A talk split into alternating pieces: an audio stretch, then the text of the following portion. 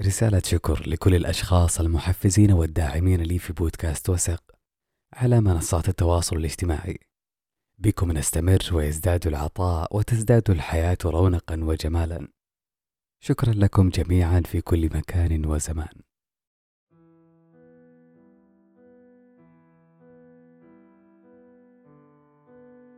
يا أهلا معكم عبد الله بن علي وهنا بودكاست وسق وكما اعتدنا يا أصدقاء هذا الليل إذا أقبل آوى كل شيء إلى مأواه.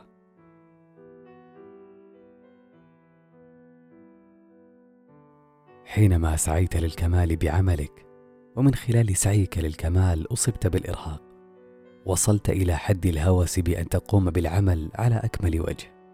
وأحيانا أكثر من المطلوب ولو كان ذلك على حساب نفسك وتحميلها فوق طاقتها. وينتهي بك المطاف إلى اللامبالاة والكف عن العمل لاعتقادك أنه مهما فعلت فلن يصل إلى الكمال.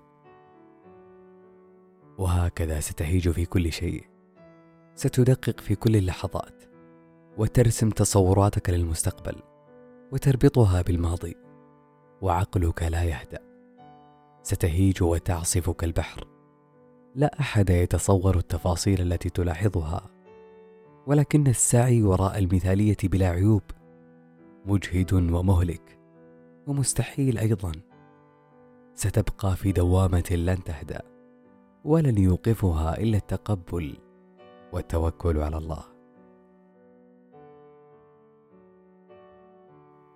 إن الفجوات والألم أمر دائم في الحياة. عليك أن تنمو من حولها كما تنمو جذور الشجرة في الصخور بعمق.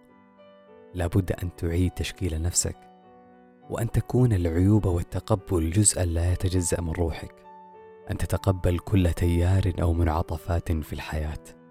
فلست تضمن شيء وليس هناك شيء دائم في هذه الحياة. السعي وراء الكمال بلا عيوب يضيق من استمتاعك بمباهج الحياة. الخوف من تقديم شيء ناقص إلى العالم يضيق نطاق إبداعك ويحدك. وفي النهاية تستسلم لأنك تراه مستحيلا. لذلك يتوجب عليك التخلي عن جميع محاولاتك المستميتة للوصول إلى السماء إلى الكمال إلى ألوهية الإنسان. أنت لست كاملا ولن تكون كاملا ولست حتى بحاجة إلى أن تكون كاملا. لا بأس بالفشل لست مضطرا دائما للنجاح. لست في سباق للحصول على أقل عيوب ممكنة أو في سباق لمثالية الإنسان. حاول أن تربط رضاك الذاتي بالجهد الذي تبذله في أي أمر يهمك. إلينا ميلر وهي طبيبة نفسية تقول مكنتني مساعي إلى الكمال من الحصول على معدل مرتفع في جميع مراحل الدراسية والالتحاق بجامعة هارفارد والتخرج من كلية الطب بمرتبة الشرف. ساعدتني على التفوق إلى حد كبير في أي مما وضعته نصب عيني. لكنها كانت هناك أيضا لتهمس لي أن جميع هذه الإنجازات لم تكن كافية وأن علي أن أبذل جهدا أكبر وأن أفعل المزيد لأكون أفضل. لم تتح لي الكمالية قط الاستمتاع بأي من نجاحاتي. كان علي دائما أن أنتقل إلى الأمر التالي. التصالح مع الذات والعيوب.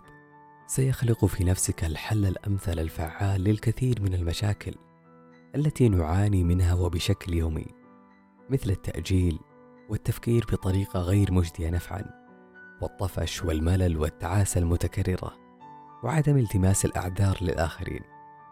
الكثير من المشاكل بأنواعها المختلفة. ببساطة يا صديقي لا أحد في هذه الحياة كامل ولست وحدك من يعاني لأن كل هذه المشكلات تنطبق علينا جميعا. ولكن البحث عن الحل دائما وابدا هو المنقذ وهو الذي يجعلنا ندرك تصحيح الأفكار والأفعال التي نقوم بها وبشكل يومي. أول مرحلة من مراحل الذات وهي تقبلها بكل ما فيها حتى العيوب وحتى الهفوات وحتى الصدمات. كلها نتقبلها ونتقبل كونها جزء منا. التقبل هو المفتاح للذات والتصالح مع العيوب. لأن العيوب تحيط بنا من الداخل والخارج وارتكابنا للأخطاء هو شيء أصيل في كل منا. وهذه هي الطبيعة البشرية التي لا مهرب منها.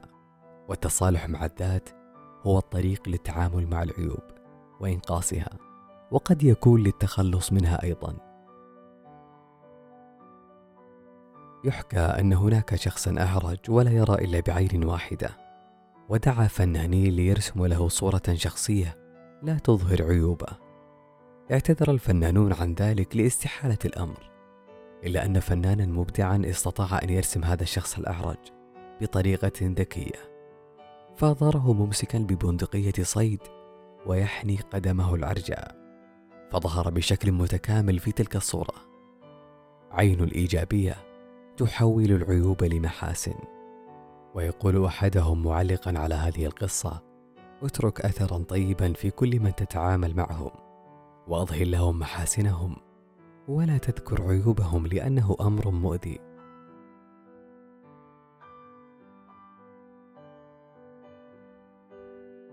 القاعدة الثانية من كتاب لا تهتم بصغائر الأمور فكل الأمور صغائر. لم أصادف حتى الآن هذا الشخص الذي يدعو إلى الكمال المطلق ينعم في الوقت نفسه بحياة مليئة بالطمأنينة الداخلية. إن الحاجة للوصول إلى الكمال تتصادم مع الرغبة في تحقيق السكينة الداخلية ففي كل مرة نتعلق فيها بالحصول على شيء ما في صورة معينة أفضل مما هي عليه حاليا فإننا نخوض غمار معركة خاسرة وبدلا من الشعور بالرضا والقبول تجاه ما نملك فإننا نركز على ما هو خطأ في شيء ما وحاجتنا لإصلاحه. إن تركيزنا على ما هو خطأ يتضمن عدم رضانا وسخطنا. وسواء كان العيب يتعلق بنا مثل دولاب غير مرتب أو خدش بالسيارة أو إنجاز غير كامل أو بضعة أرطال نرغب في إنقاصها أو بعيوب غيرنا مثل مظهر شخص ما أو سلوكه أو الطريقة التي يسلكها في حياته. فإن مجرد التركيز على العيب يبعدنا عن هدفنا في أن نكون رقيقي القلب دمثي الخلق. إن هذه الاستراتيجية لا تتعلق من قريب أو بعيد بالتوقف عن بذل قصارى جهدك ولكن الإفراط في التعلق والتركيز على عيوب الحياة. إنها تتعلق بأنه مع وجود طريقة أفضل لإنجاز الأمور. لا يعني ذلك أنك تستطيع أن تستمتع وأن تقدر الطريقة التي عليها الأمور حاليا. والحل هنا يتمثل في إخراج نفسك من غمار الانغماس في الإصرار على أن تكون الأمور على غير ما هي عليه الآن. وذكر نفسك برفق بأن الحياة على ما يرام في وضعها الراهن. ومع غياب حكمك على الأمور فإن كل شيء سيكون على ما يرام. ومع البدء في التخلص من الحاجة للوصول إلى درجة الكمال وفي كل جوانب حياتك سوف تبدأ في اكتشاف وجود الكمال في الحياة ذاتها.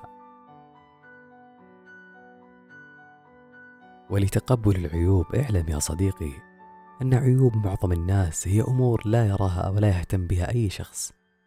لذا من الأفضل تقبل هذه العيوب على حالها لتنعم براحة البال. وإذا كنت محاطا بأشخاص طيبين سيحبونك بسبب عيوبك فلماذا تقلق؟ لابد أن ندرك جميعا أن الكمال ليس أمرا حقيقيا وأن السعي وراءه يضمن أن تحيا حياة يملأها البؤس وانعدام الشعور بالرضا الكافي فقد تغريك فكرة الكمال وبهاؤه ولكنه لا يمنحك أي هدف جوهري على الجانب الآخر فإنك تمتلك عيوبا كأي شخص آخر تماما. إذا كنت لا تعتقد أن شخصا ما لديه عيوب فمن الواضح أنك لا تعرفه حق المعرفة. ومع ذلك لا ينبغي أن تخجل من عيوبك بل عليك أن تحتفي بها لأنها تقربك من الأشخاص الذين تهتم بهم كثيرا وتشكل جزءا من جوهرك الكلي. ربما لا تجعلك هذه العيوب كاملا ولكنها جزء منك. عليك أن تتقبل أنه يكملك بشكل أو بآخر. لذا تجنب السعي إلى الكمال واحتفي بالعيوب.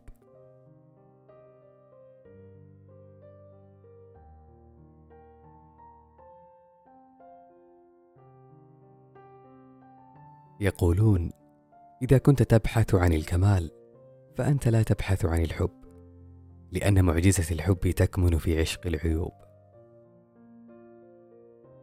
ويقولون أيضا لا تقترب إلى حد إبصار العيوب ولا تبتعد إلى حد نسيان المحاسن.